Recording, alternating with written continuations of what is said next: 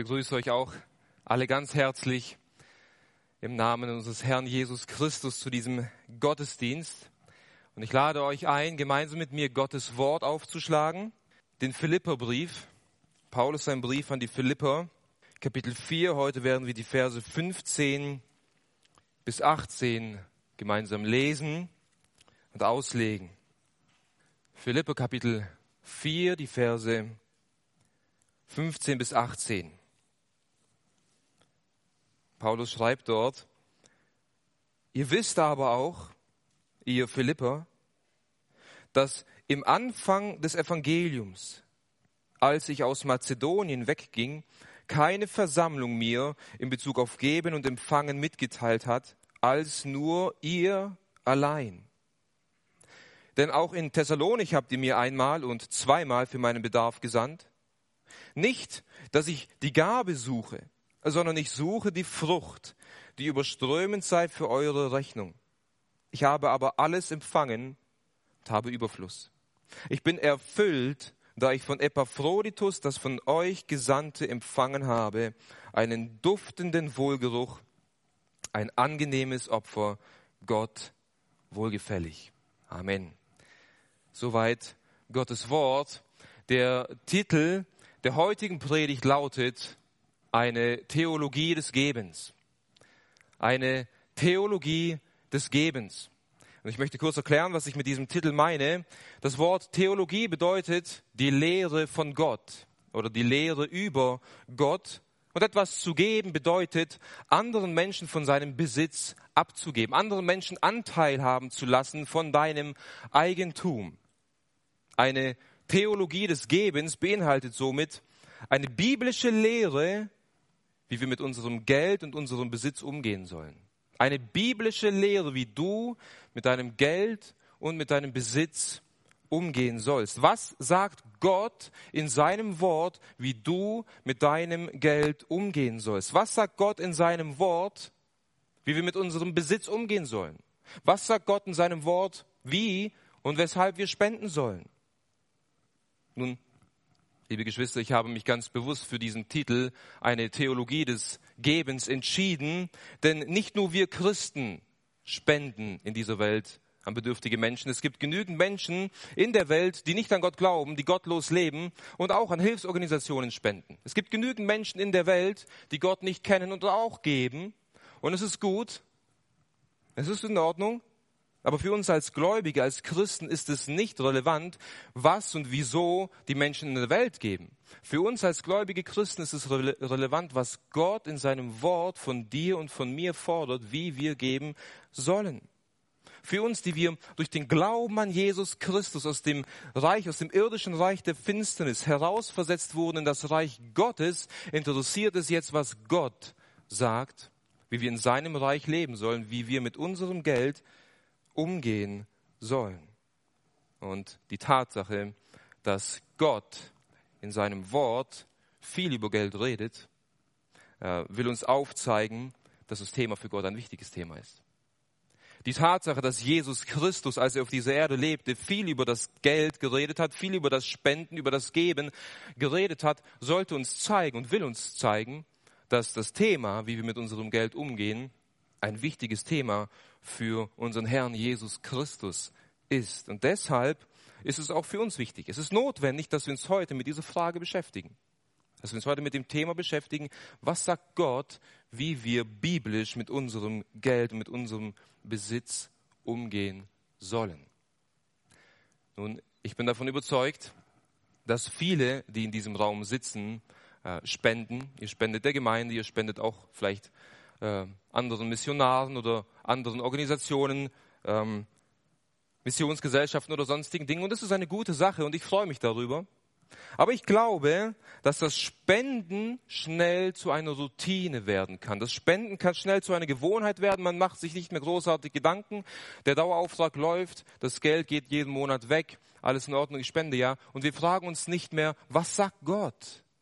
Wieso sollen wir geben? Wie sollen wir geben? Und wie, wieso spendet man eigentlich?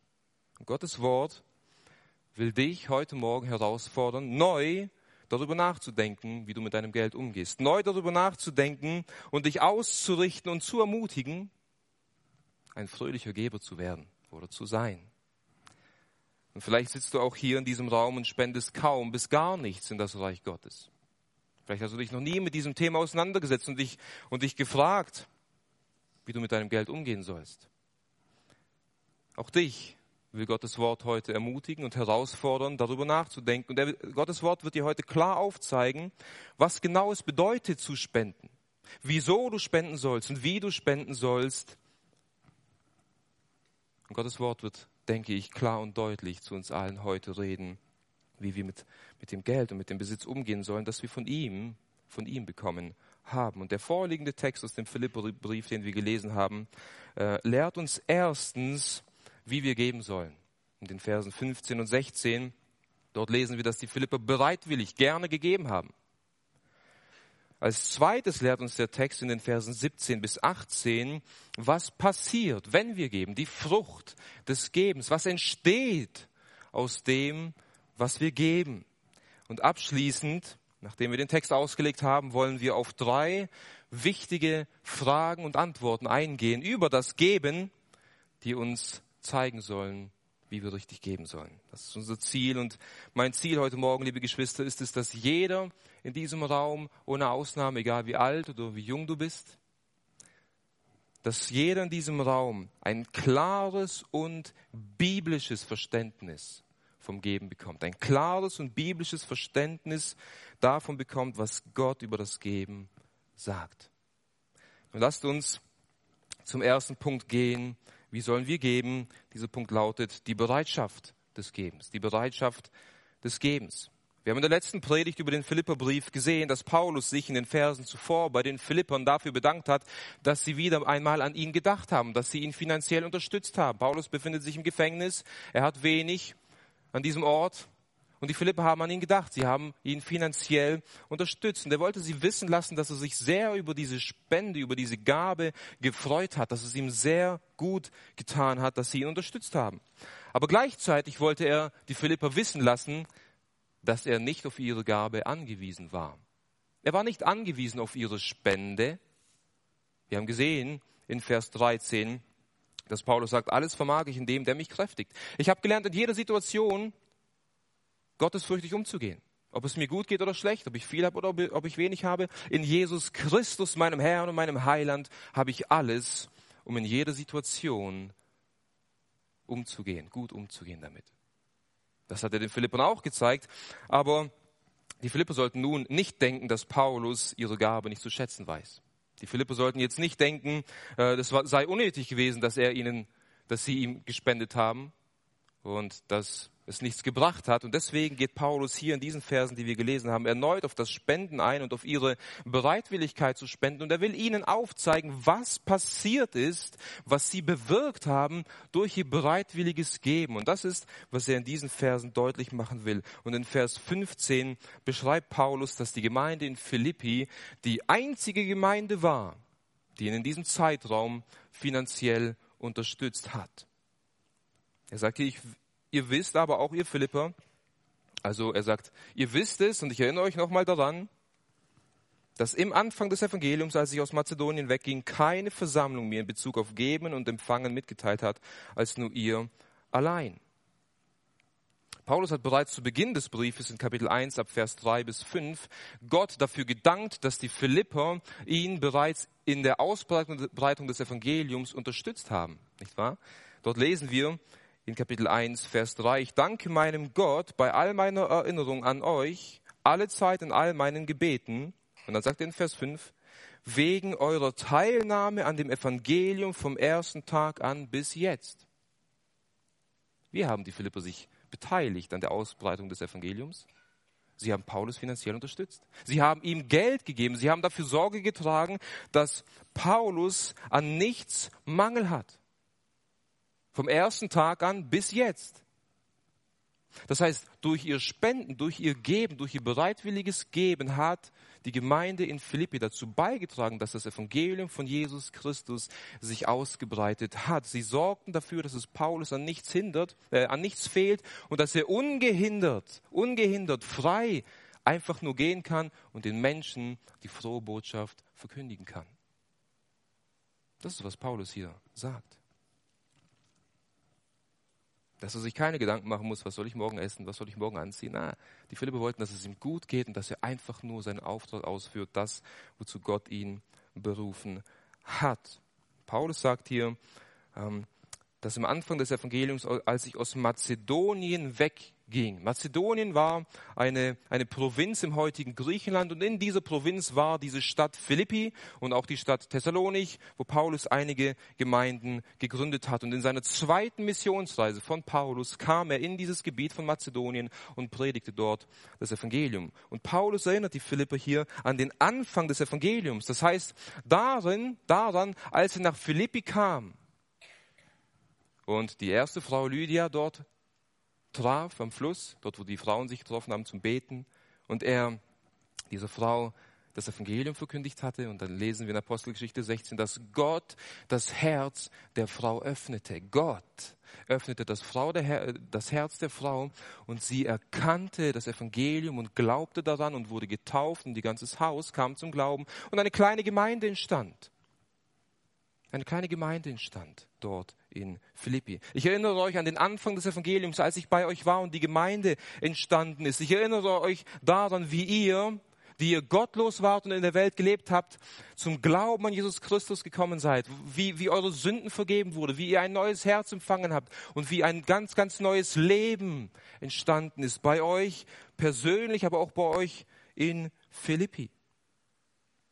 Und seit diesem Ereignis, seit dem Anfang des Evangeliums, unterstützen die Philipper Paulus äh, bereitwillig und gerne und viel.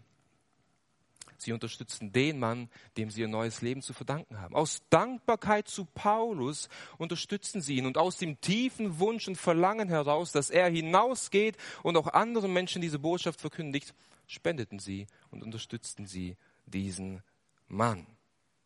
Das sehen wir darin, dass, dass Paulus sagt, als ich aus Mazedonien wegging, hat mir keine Versammlung in Bezug auf Geben und Empfangen mitgeteilt als nur ihr alleine. Ihr alleine. Das ist eine gewaltige Aussage.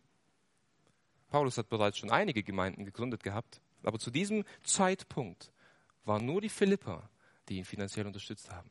Sie hatten ein tiefes, großes Herz für Paulus und für Mission. Sie liebten ihn und sie liebten das Evangelium und sie wollten, dass dieses Evangelium sich verbreitet. Vers 16 sagt Paulus dann, denn, und damit begründet er, wieso nur diese Gemeinde alleine ihn unterstützt haben, denn auch in Thessalonik habt ihr mir einmal und zweimal für meinen Bedarf gesandt. In Thessalonik. Thessalonik ist ungefähr circa 100 Kilometer entfernt von Philippi, auch in Mazedonien.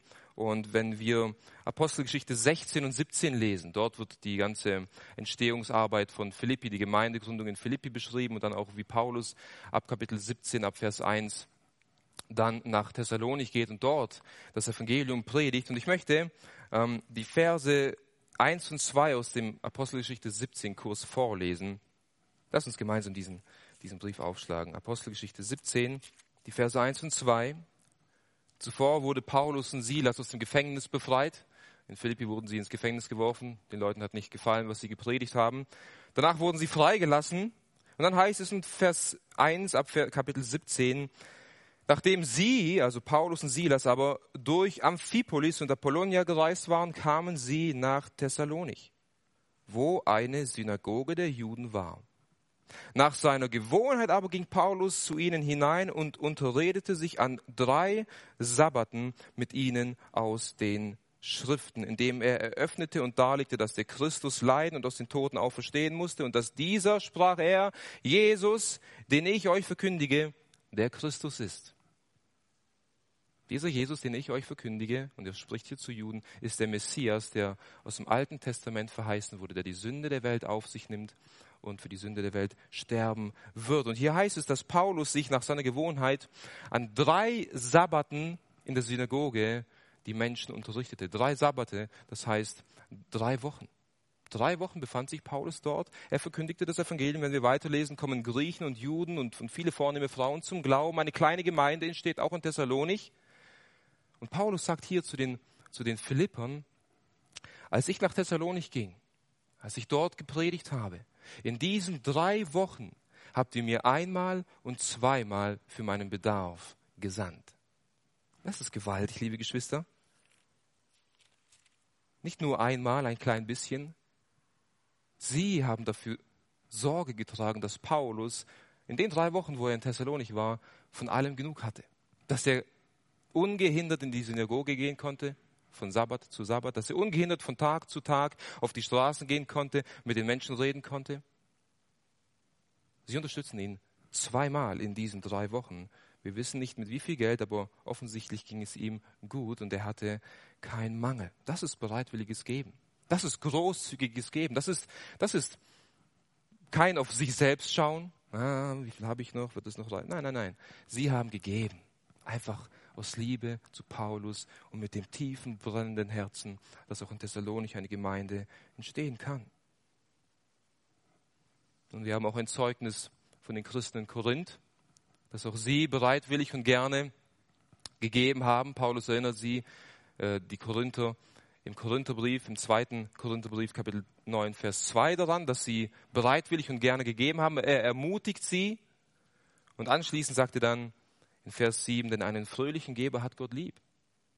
Er zeigt den Korinthern auf, hey, ihr habt, ihr habt wunderbar gegeben. Und das freut Gott. Einen fröhlichen, einen bereitwilligen, einen großzügigen Geber hat Gott lieb. Gott freut sich an den Leuten, die bereitwillig abgeben. Wenn wir in das Alte Testament schauen, finden wir auch hier bemerkenswerte Zeugnisse. Peter hat schon ein Teil gelesen, aber wir finden auch im zweiten Buch Mose, als Gott Mose befohlen hat, die Stiftshütte zu bauen. Da befahl dann Mose dem Volk Israel und sagte, bringt alles, was ihr habt, an Gold, an Silber, an Edelstein, an Schmuck, so viel wie ihr geben wollt, so wie bereitwillig ihr seid, bringt es, damit wir die Stiftshütte bauen können. Und das Volk kam und kam und kam und die Leute haben Sachen gebracht und Sachen gebracht. Und irgendwann kamen die Leute, die das, die, die Stiftshütte bauen sollte, sollten zu Mose und sagten zu Mose in Kapitel 36, Vers 5, das Volk bringt viel mehr als genug für die Arbeit des Werkes, das der Herr zu machen geboten hat. Das ist bereitwilliges Geben. Das Volk Israel hat einfach gebracht. Sie hatten so viel alles aus dem Land Ägypten mitgebracht. Gott hat natürlich hat damals befohlen, wenn wir uns daran erinnern, nimmt äh, die Sachen mit aus, aus Ägypten. Und dadurch hatten sie genug und sie hatten Überfluss und sie brachten diese Sachen zu Mose. Und irgendwann sagte dann Mose zum Volk, es ist genug. Hört auf zu bringen. Das reicht. Er musste sie stoppen. Ich denke, das Zeugnis der Philipper, ich denke auch das Zeugnis der Korinther, aber auch das Zeugnis des Volkes Israel aus dem Alten Testament zeigt uns deutlich, wie wir geben sollen. Wir sollen bereitwillig, gerne und großzügig geben. Und was haben die Philipper durch ihr Geben bewirkt? Was ist dadurch entstanden? Oder besser ausgedrückt, welche Frucht hat Gott durch ihr Geben entstehen lassen? Welche Frucht ist entstanden durch ihr Geben? Das ist der zweite Punkt, den wir gemeinsam anschauen wollen in den Versen 17 bis 18. Hier sagt Paulus, nicht, dass ich die Gabe suche, sondern ich suche die Frucht, die überströmend sei für eure Rechnung. Ich habe aber alles empfangen und habe Überfluss. Ich bin erfüllt, da ich von Epaphroditus, das von euch Gesandte, empfangen habe, einen duftenden Wohlgeruch, ein angenehmes Opfer Gott, wohlgefällig. Wisst ihr, hier beschreibt Paulus eine dreifache Frucht, die entsteht, wenn wir geben.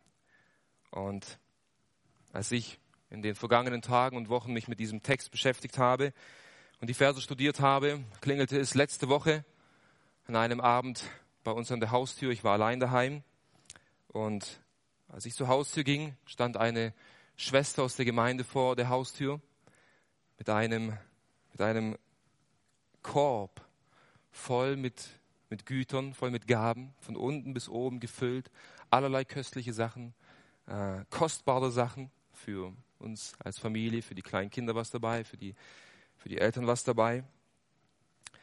Und die Schwester hat nicht viel Worte verloren. Sie hat mir den Korb hingestellt und ich habe ich hab keine Worte gefunden, mich zu bedanken und schon war sie im Auto und wieder weg. Ich weiß nicht wieso. Vielleicht weiß ich doch, wieso sie es gegeben hat. Als Familie haben sie es gegeben. Aber wisst ihr, was dadurch entstanden ist? Wisst ihr, welche Frucht entstanden ist dadurch? Nun, zum einen diese Familie hat ein unverwesliches und unverwelkliches Schatz im Himmel sich erworben. Ein Schatz, der nicht vergehen wird. Ein Schatz, der auf sie wartet mit Zinsen und mit Überfluss. Das ist die erste Frucht, die entstanden ist. Die zweite Frucht, die entstanden ist, war bei mir in meinem Herzen und im Herzen meiner Frau. Wir waren überwältigt. Wir wissen nicht, wieso. Und das hat uns gedemütigt. Aber unser Glaube, unser Heil wurde gestärkt und wir wurden erfreut, innerlich tief, tief bewegt bis heute, wenn ich darüber nachdenke. Und die dritte Frucht, die dadurch entstanden ist, diese Gabe war ein wohlgefälliges Opfer für unseren Herrn. Ein, ein Wohlgeruch für Gott. Das ist die dreifache Frucht, die entsteht, wenn wir geben. Und das ist auch das, was uns Paulus in den Versen 17 und 18 zeigt. In Vers 17 zeigt er, dass die Gabe, die die Philippe gegeben haben, dazu dient, dass sie noch reicher werden. In Vers 18a zeigt Paulus auf, dass auch er durch ihre Gabe ermutigt und bereichert wurde. Und in Vers 18b sehen wir, dass diese Gabe ein duftender Wohlgeruch für Gott ist. Das ist die dreifache Frucht davon, wenn wir geben. Und zunächst will Paulus nochmal deutlich klarstellen, dass er sich hier bei den Philippern nicht bedankt, um noch mehr von ihnen zu bekommen. Er sagt nicht, vielen Dank, dass ihr mir, mich unterstützt habt, dass ihr mich so oft unterstützt habt und äh, bitte macht es weiterhin. Das macht er nicht. Er sagt hier in Vers 17 nicht, dass ich die Gabe suche. Ich suche nicht die Gabe von euch. Was sucht er? Sondern ich suche die Frucht, die überströmend für eure Rechnung sei. Oder eine andere Übersetzung sagt, ich suche die Frucht, die sich zugunsten eurer Rechnung mehrt. Die Frucht, die sich mehrt bei euch, wenn ihr gibt. Wenn ihr gibt, dann bekommt ihr mehr zurück. Und das ist ein, ein biblisches Prinzip, was einmalig ist, liebe Geschwister. Wenn wir geben, werden wir nicht arm, sondern wir werden reich. Wenn wir geben, verlieren wir nicht, wir gewinnen. Wir können es uns folgendermaßen vorstellen, als ein Beispiel, als eine Illustration. Ein Christ hat in gewisser Weise zwei Konten. Ein irdisches Konto, wo dein Geld verwahrt ist, und ein himmlisches Konto. Und wenn du aus deinem irdischen Konto Geld abhebst, um Geschwistern oder der Gemeinde oder sonstigen Leuten zu geben, dann nimmst du zwar aus deinem irdischen Konto und gibst hier den Leuten auf dieser Welt, aber dein Geld wird im Himmel im irdischen, im, im himmlischen Konto angelegt, liebe Geschwister. Wenn man es so verbildlichen kann. Das Geld auf deinem irdischen Konto wird vielleicht weniger, aber das Geld auf deinem himmlischen Konto wird mehr und mehr und mehr. Wir brauchen nicht denken, dass wenn wir hier geben, ist das Geld verloren. Im Gegenteil, wenn wir geben, dann gewinnen wir. Wir verlieren nichts. Wir bekommen es sogar mit Zinsen zurück, liebe Geschwister. Und diese Wahrheit wird uns im, in der ganzen Schrift, im Alten und im Neuen Testament mehrfach bezeugt. Wir wollen uns zwei Schriftstellen als Zeugnisse anschauen. Die erste finden wir in Sprüche Kapitel 3, Vers 9. Sprüche Kapitel 3, Vers 9. Dort sagt Salomo, Ehre den Herrn von deinem Vermögen und von den Erstlingen all deines Ertrags. So werden deine Speicher sich füllen mit Überfluss und deine Fässer werden von Most überfließen. Natürlich, die irdischen Speicher und die irdischen Fässer werden gefüllt. Aber ich denke, hier ist auch ein geistliches Prinzip. Die, die Speicher im Himmel, die Fässer im Himmel werden sich füllen, je mehr du hier auf dieser Erde gibst. Je mehr du gibst, umso mehr werden sich die, die Fässer und Speicher im Himmel füllen, dein, dein himmlisches Konto. Jesus lehrt in Lukas Kapitel 6, Vers 38, Gebt und euch wird gegeben werden. Wie wird uns gegeben werden? Ein gutes, gedrücktes, gerütteltes und überlaufendes Maß wird man in euren Schoß geben, denn mit demselben Maß, mit dem ihr messt, wird euch wieder zugemessen werden eine herrliche Stelle, die uns aufzeigt. Jesus sagt hier, wenn ihr gibt, dann werdet ihr wieder zurückbekommen. Und zwar wie? In euren Schoß wird ein, ein Fass gelegt werden mit einem gedrück, gedrückten und gerüttelten und überlaufenden Maß. Das heißt, hier wird etwas reingefüllt, dann wird es runtergedrückt, dann wird noch mehr reingefüllt, dann wird es noch gerüttelt, dass es sich alles schön verteilt, dann wird noch mehr reingefüllt, dass alles überfließt. Wir geben ein wenig und empfangen unendlich viel. Das ist ein biblisches Prinzip und ich denke, diese zwei Stellen reichen aus, um dies zu belegen, dass der Gebende, der Gebende eine reiche Frucht empfängt. Aber die zweite Frucht, von der Paulus hier redet, nicht nur der Gebende empfängt, sondern auch der Empfänger der Empfänger unserer Gaben, erhält eine große Frucht.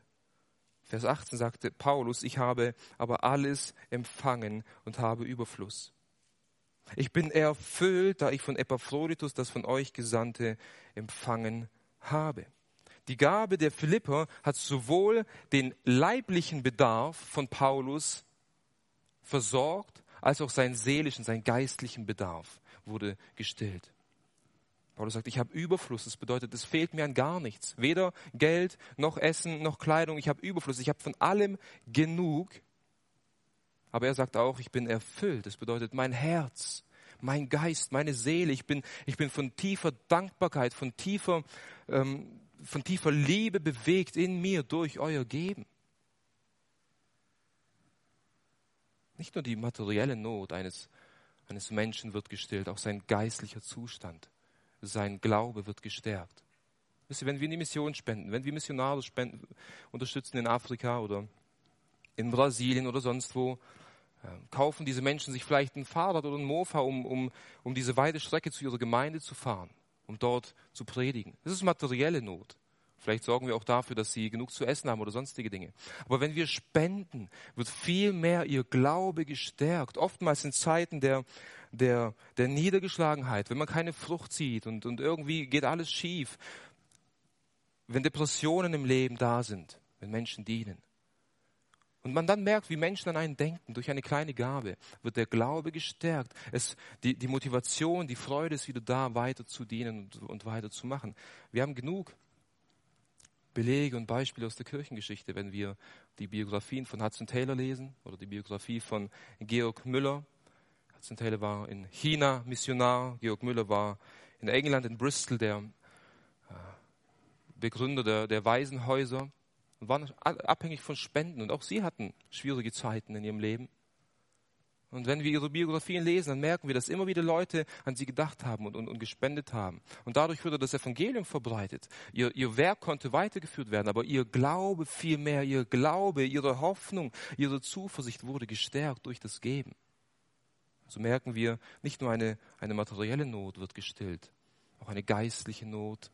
Dafür wird gesorgt, wenn wir finanziell geben, liebe Geschwister. Was aber am allerschönsten ist, das ist die dritte Frucht, von der Paulus hier spricht.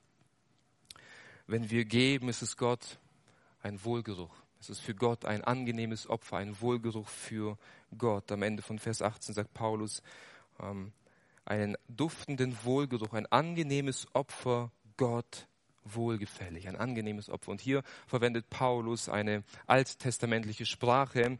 Äh, wenn wir vor allem das dritte Buch Mose lesen, dann lesen wir immer wieder von, von Opfern, welches das Volk Israel bringen soll, vor allem Schlachtopfer. Und wenn dann die Eingeweide äh, und das Fett der Tiere entnommen wird, und das Tier geopfert wird, dann werden dieses Fett und die Eingeweide auf dem Altar verbrannt. Und der Rauch, der dadurch aufsteigt, ist ein angenehmes äh, ein, ein Wohlgeruch für Gott, ein angenehmes Opfer lesen wir immer wieder neu äh, im dritten Buch Mose. Und diese Sprache verwendet Paulus hier, wenn wir geben, es ist ein Wohlgeruch für Gott.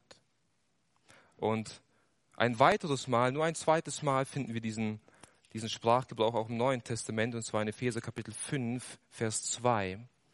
In Epheser Kapitel 5, Vers 2 spricht Paulus auch von einem duftenden Wohlgeruch, indem er uns auf Jesus Christus und auf sein Leid und Sterben hinweist. Dort heißt es, und wandelt in Liebe, wie auch der Christus uns geliebt und sich selbst für uns hingegeben hat, als Darbringung und Schlachtopfer Gott einem duftenden Wohlgeruch. Das Opfer von Jesus Christus, das er vor 2000 Jahren am Kreuz von Golgatha gebracht hat, war das angenehmste und, und herrlichste Opfer, das jemals gebracht wurde und ein Wohlgeruch für Gott. Ein Wohlgeruch für Gott. Der ewige Sohn Gottes, der Mensch wurde und der ein sündloses Leben lebte, wurde zu Unrecht angeklagt und zu Unrecht ans Kreuz geschlagen. Und Gott erfreute sich an diesem Opfer. Gott hatte Wohlgefallen an diesem Opfer. Gott nahm dieses Opfer an. Gottes Zorn wurde durch dieses Opfer gestillt. Denn wenn es im Alten Testament immer wieder heißt, dass die Opfer angenehm waren für Gott, dass es ein Wohlgeruch war für Gott, dann bedeutet es, dass Gott diese Opfer angenommen hat. Das Opfer war Gott wohlgefällig. Die Sünden des Volkes wurden gesühnt. Wenn es hier über Jesus Christus heißt, dass sein Schlachtopfer am Kreuz ein Wohlgeruch für Gott war, bedeutet es Gott, Gottes Zorn hat ein Ende gefunden, indem der Sohn Gottes den Zorn Gottes auf sich nahm. Und indem wir an dieses Opfer glauben, an Jesus Christus, dass er stellvertretend für deine und meine Sünde gestorben ist, sind wir angenommen vor Gott. Wir sind ein Wohlgeruch vor Gott. Und jetzt ist alles, was wir geben und was wir tun, ein Wohlgeruch für Gott. Sei es, ob wir uns hingeben und dienen oder auch, wie es bei den Philippern der Fall war, ob wir spenden und materielle Dinge geben. Es ist ein angenehmes Opfer, ein Wohlgeruch für Gott. Gott erfreut sich an diesen Dingen. Wir tun diese Dinge nicht, um gerettet zu werden, sondern weil wir gerettet wurden weil wir gerettet wurden. Paulus verwendet hier denselben Sprachgebrauch in Epheser 5, Vers 2, um auf Christus zu zeigen und in, in Philippe Kapitel 4, Vers 18, um uns aufzuzeigen, dass es Gott wirklich eine Freude und ein Wohlgeruch ist, wenn wir spenden. Wenn wir, wie wir es im ersten Punkt gesehen haben, bereitwillig und freudig und gerne geben. Das ist also die dreifache Frucht, die entsteht, wenn wir geben. Sowohl wir selbst bekommen viel, als auch der, der empfängt, bekommt viel, aber auch Gott erfreut sich an dem, wenn wir geben. Ich denke, die Schrift hat uns klar und deutlich aufgezeigt, wie wir geben sollen, bereitwillig und gerne, und welche Frucht entsteht, wenn wir geben. Und nachdem wir dieses klare Zeugnis der Schrift haben, äh, ist es abschließend notwendig, drei wichtige Fragen und Antworten anzuschauen, damit jeder von uns ein klares und biblisches Verständnis davon bekommt, wie und wieso wir geben sollen. Drei wichtige Fragen. Wir haben gesehen, okay, wie sollen wir geben, bereitwillig. Wir haben gesehen, welche Frucht entsteht, und zwar ganz schön viel. Und jetzt sagst du, alles klar, das so freut mich, ich will bereitwillig geben, ich will Menschen Gutes tun. Aber wieso eigentlich? Wieso? Eine wichtige Frage. Wenn wir nicht wissen, wieso wir geben, macht es wenig Sinn zu geben, nicht wahr? Und so ist die erste Frage, die wir uns stellen, wieso sollst du geben? Wieso sollst du geben? Wir geben nicht in erster Linie, liebe Geschwister, weil andere Menschen auf unsere Spenden angewiesen sind. Das ist nicht der Hauptgrund, wieso wir spenden. Die Menschen in der Welt spenden auch, weil Menschen angewiesen sind auf ihre Spenden. Das ist nicht der Hauptgrund, wieso wir geben, liebe Geschwister.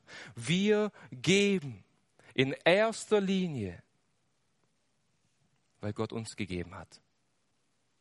Wir geben, weil uns gegeben wurde. Jesus sagt in Johannes 3, Vers 16, so sehr hat Gott die Welt geliebt, dass er seinen eingeborenen Sohn gegeben hat, damit jeder, der an ihn glaubt, nicht verloren geht, sondern ewiges Leben hat. Gott hat das Wertvollste gegeben, das er hatte.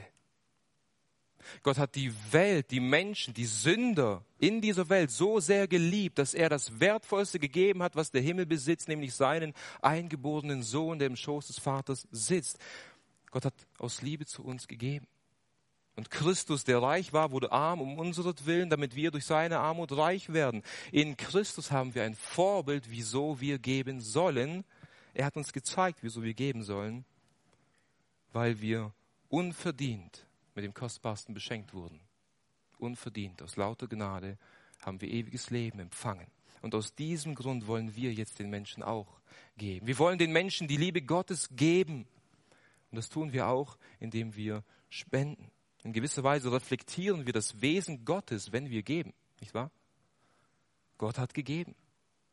Als Christen, als Christen stellt sich nicht die Frage, liebe Geschwister, soll ich geben oder soll ich nicht geben? Stellt sich höchstens die Frage, wie viel soll ich geben? Aber es ist klar, es ist selbstverständlich, wenn wir erkannt haben, was wir bekommen haben, wollen wir geben. Als ich darüber nachgedacht habe, ist mir eine, eine Begebenheit eingefallen, die ich vor einigen Jahren in Brasilien erfahren habe. Als ich dort mit einer Missionsgesellschaft war, waren wir an einem abgelegenen Ort bei den Indianern, bei Fischerinseln. Und es waren äußerst ähm, ärmliche und, und heruntergekommene Verhältnisse, wo diese Menschen gelebt haben. Und es war eine kleine Gemeinde dort, es waren Gläubige in dieser Gemeinde. Und dann haben wir eine kleine Familie, eine, eine, eine junge Familie besucht mit kleinen Kindern, mit kleinen Mädels. Und ich werde nie vergessen, wie diese Wohnung so spärlich eingerichtet war, nicht viel war da, aber die Leute haben uns bekocht mit, mit dem Kostbarsten, was sie hatten. Sie haben uns von den, von den Früchten gegeben, was sie hatten. Und am Ende, als wir gegangen sind als Gruppe, wir waren mehrere Leute, kamen die Mädels zu uns und sie haben uns, sie haben uns wahrscheinlich von ihren letzten Kleidern gegeben, die uns gar nicht passten. Und sie haben uns Spielsachen gegeben, Dinge, die wir gar nicht brauchten. Sie haben diese Dinge gegeben, weil sie geben wollten. Weil es in ihrer Natur war, weil sie ein neues Herz hatten. Sie waren dankbar für, für das, was sie von Gott bekommen haben. Und das spiegelte sich darin wieder, dass sie uns gegeben haben von Dingen, von denen sie selbst wenig hatten. Stellt sich nicht die Frage, ob du geben sollst oder nicht. Wenn du ein wiedergeborener Christ bist, dann gibst du. Aus Liebe, aus Liebe, so wie es bei den Philippern der Fall war. Aus Liebe zu Gott, aus Liebe zu, den, äh, zu der missionarischen Tätigkeit von Paulus haben sie gegeben. Aber, liebe Geschwister, wir geben auch, weil wir nur Verwalter sind von dem Geld, das wir bekommen haben.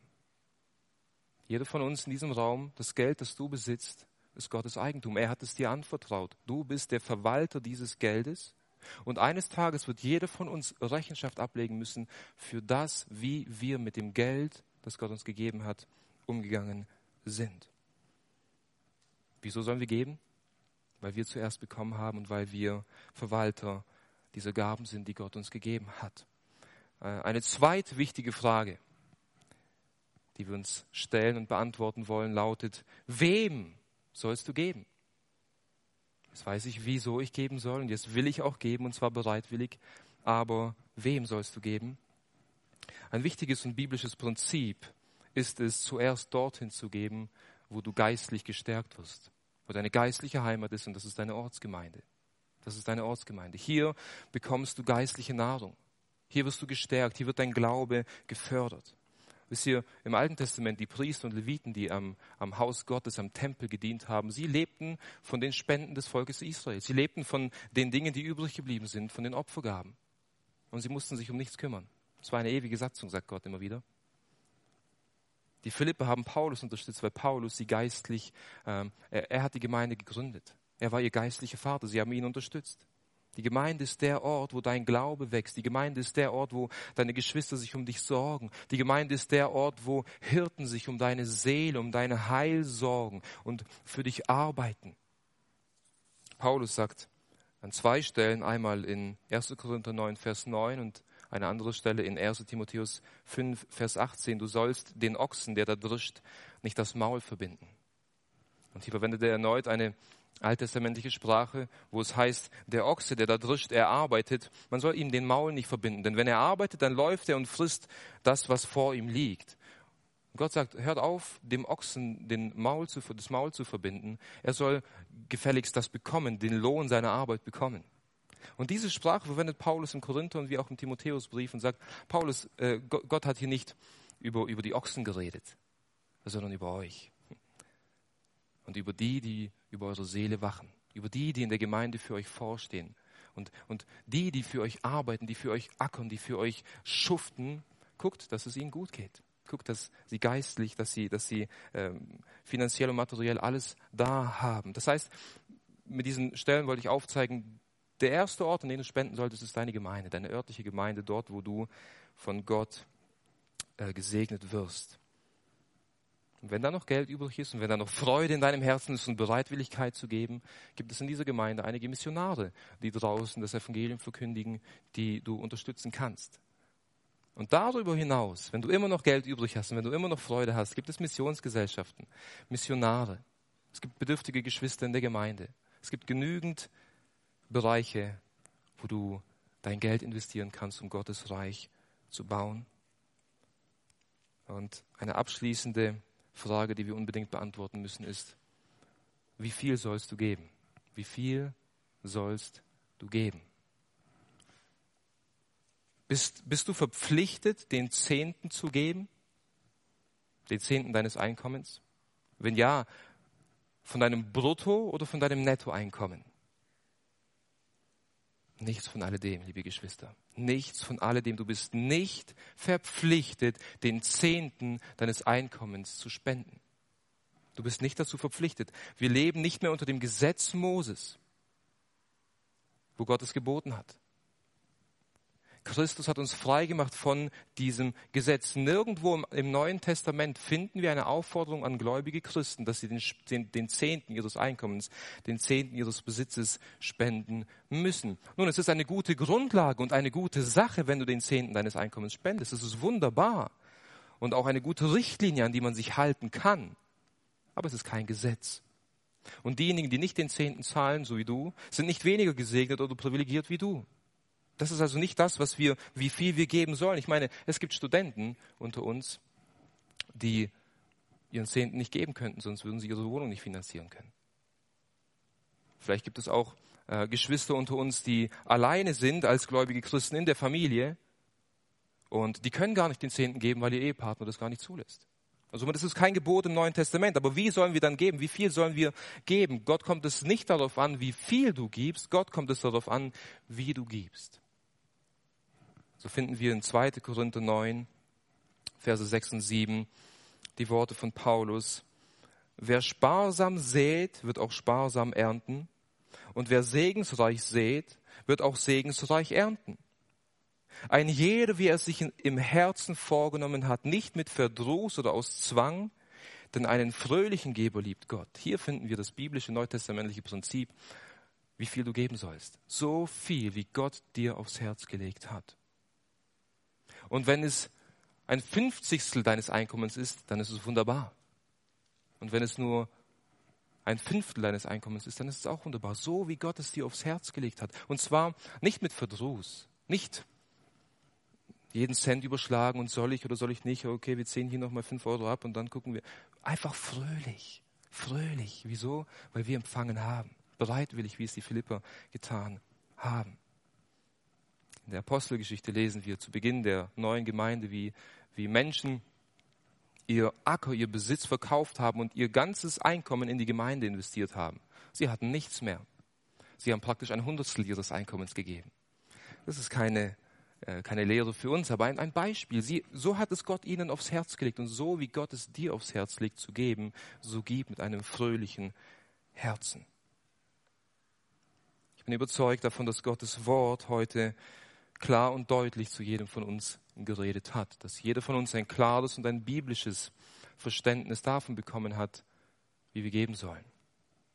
Ich denke, uns wurde klar gezeigt, wie wir geben sollen, bereitwillig, was passiert und welche Frucht entsteht, wenn wir geben und wieso, an wen und wie viel wir geben sollen. Und im Lichte dieser Wahrheit, im Lichte dieser Wahrheit sollst du dich heute Morgen prüfen. Wie gehst du mit deinem Geld um? Wie gehst du mit deinem Besitz um? Und geh mit einem aufrichtigen Herzen ins Gebet und besprich diese Sache mit Gott. Besprich diese Sache mit Gott.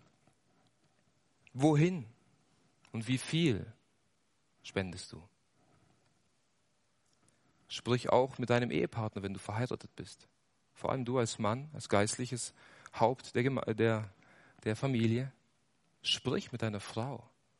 Spricht darüber, wie viel und wohin fließt euer Geld, wie viel und wohin spendet ihr. Überprüfe deine Kontoauszüge und schau, wohin fließt dein Geld. Wohin fließt dein Geld? Wie viel von deinem Geld fließt in das Reich Gottes? Wie viel von deinem Geld fließt in dein eigenes Reich? Und überprüf dich auch, mit welcher Einstellung du gibst. Du bereitwillig und fröhlich gibst. Denk darüber nach, wie viel du von Gott bekommen hast und indem du siehst, wie viel du empfangen hast, wird Gott dir automatisch ein bereitwilliges Herz geben. Und denke auch daran, welche eine unermessliche Frucht entsteht, wenn du gibst. Wenn du gibst. Nicht nur für dich, sondern auch für die, die empfangen. Und Geschwister, mir ist es wichtig, an dieser Stelle noch deutlich zu machen und klarzustellen, ich wollte mit dieser Predigt, äh, deswegen liebe ich es, fortlaufend durch die Bibel zu predigen, ich komme zu Stellen, die man sonst vielleicht vermeidet. Ich wollte mit dieser Predigt nicht Spender für diese Gemeinde werben. Das ist nicht mein Ziel gewesen.